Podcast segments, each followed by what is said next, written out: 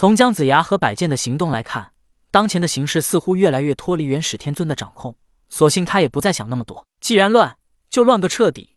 大乱之后才能大治，也只有大乱之后，元始天尊才能更好的看清局势，从而做出最正确的行动。虽然元始天尊一人便能决定封神榜的名单，但是对于老子和昊天上帝应有的尊重还是要有的。于是，元始天尊跟白鹤童子吩咐了一下，驾云便向着玉虚宫外而去。刚来到麒麟崖下，元始天尊便看到一人静静的立在那里，定睛一看。原来是燃灯。当燃灯感觉到元始天尊到了之后，急忙跪下道：“老爷圣安，你为何还在此处？你的来意我已知晓，不是让你们都回去了吗？”元始天尊有些不满的说道：“刚刚姜子牙和摆件的行为还近在眼前，可如今燃灯也不听他的命令，而在此处等候，这让元始天尊很不满。封神大战之前，没有一个阐教弟子敢不遵从元始天尊的命令，可是现在截教覆灭，三界几乎就要唯我独尊之时。”元始天尊却感觉到自己的掌控力越来越弱，截教覆灭，而阐教弟子也见识到了自己的实力和算计。元始天尊实在搞不懂他们为何现在有这么大的胆子。别说元始天尊对燃灯不满，燃灯对元始天尊也是充满了不满的感觉。燃灯与元始天尊同处于一个时代，燃灯只因为诞生的时间晚了一些，也没有成圣，所以他才尊称元始为老师。燃灯尊称元始为老师，那是对他表现出尊敬，也算是巴结元始。可是我对你尊敬。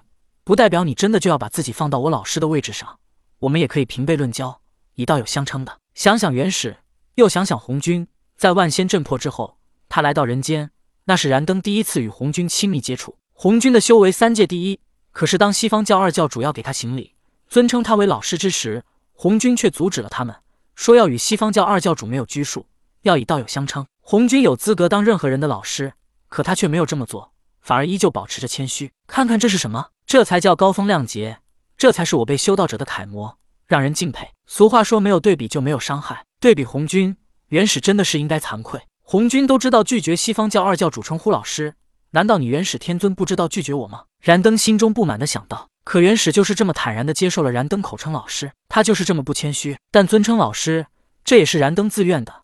他心中虽然不满，却无法表现出来。相反，他表现的是愈发的恭敬。老师，弟子不敢。只是想到一件很重要的事，是关于大老爷的。燃灯谦卑的说道：“你说。”原始道：“老师，那李靖虽然曾经是渡恶真人的弟子，可他现在拜入了我门下，也算是我的弟子。当然，弟子不是要谋什么私利，而是想到有传说大老爷曾经演化李姓，曾名李耳，也不知道这消息是否属实。但是这个宁可信其有，不可信其无。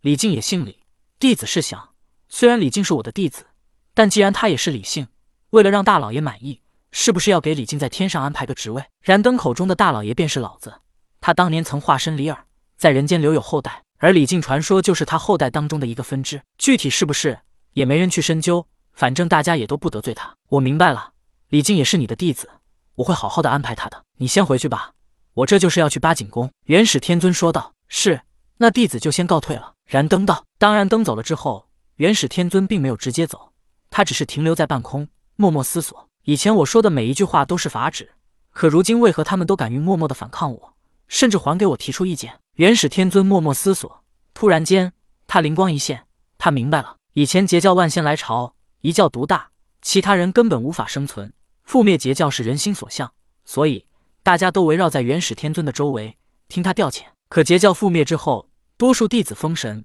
还有大批进了西方教，没有了截教的威胁。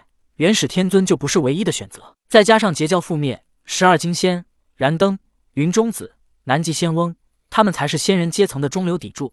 现在不是他们依靠元始天尊，而是元始天尊依靠他们来掌控仙人群体。而且瑶池金母还有聚仙旗，元始天尊想要与他对抗，从而掌控仙人，那么他就必须依靠十二金仙。我明白了，看来让他们有对手，并不是一件坏事，反倒还更容易掌控。想到这些，元始天尊忽然明白了。